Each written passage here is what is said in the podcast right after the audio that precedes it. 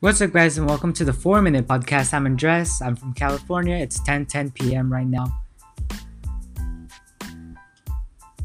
And today's topic is artificial intelligence. Is it good? Is it bad? Let's find out.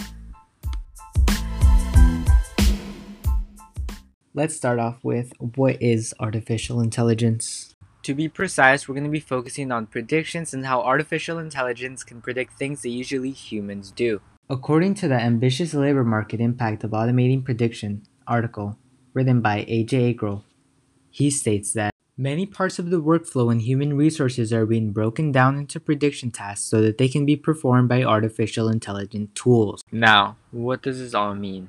It means prediction tasks that are usually done by humans can now also be done using artificial intelligent tools. So, how can a prediction tool be so bad? Well, it all comes down to how the tool is made. According to How Does Bias Affect Healthcare and What Can Be Done About It, an article written by Bill Sawicki, he states The truth is, humans choose the data that goes into an algorithm, which means these choices are still subject to unintentional biases that can negatively impact underrepresented groups.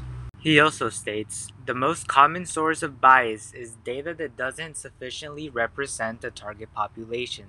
An example of how this can become a problem is an artificial intelligence that can detect skin disease. Skin disease causes the skin to become much lighter than it usually is. However, it can be harder to diagnose a person with lighter skin than darker skin. If an artificial intelligence is only trained to detect skin disease on colored people, the next time a lighter person gets checked on, they might be determined as healthy when the reality is completely different.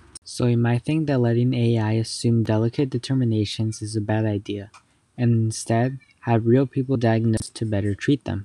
However, this might not be the case. According to Artificial Intelligence for Healthcare Equity, an article written by Schwarzman College Board of Computing, he says, AI provides a platform for the development of tools and methods that can make personalized medicine a reality, thereby ensuring that clinical decisions are made objectively with the goal of minimizing the adverse outcomes across different populations. He also said, Although bias is an inescapable part of human psyche, it is insidious, persuasive, and hard to detect. So both arguments have a good point.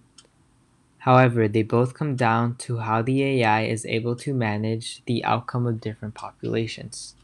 In another article, Who Should Stop Unethical AI by Matthew Hutson, in an interview with her, she first said, There are kinds of AI that could easily be weaponized against populations facial recognition, location tracking, surveillance. Hannah also objected the way the research sought to tie identity to biology. Another way this could be dangerous is the recent advancement that uses anyone's voice and AI will predict and make assumptions to how the person looks like solely based on their voice. It depicts and structures a very low quality image that shows how the person might look like. There's many people who would like to use this in police departments to better identify criminals. However, these depictions of faces are only assumptions of how they might look like and are not clear. So there are good advancements like healthcare, but also bad advancements like putting someone in the jail because of their voice. I believe both these advancements had a good idea in mind, but I believe there should be a check and balance every single time there's a big advancement. Thank you guys for listening to the 4 Minute Podcast. That'd be all for today.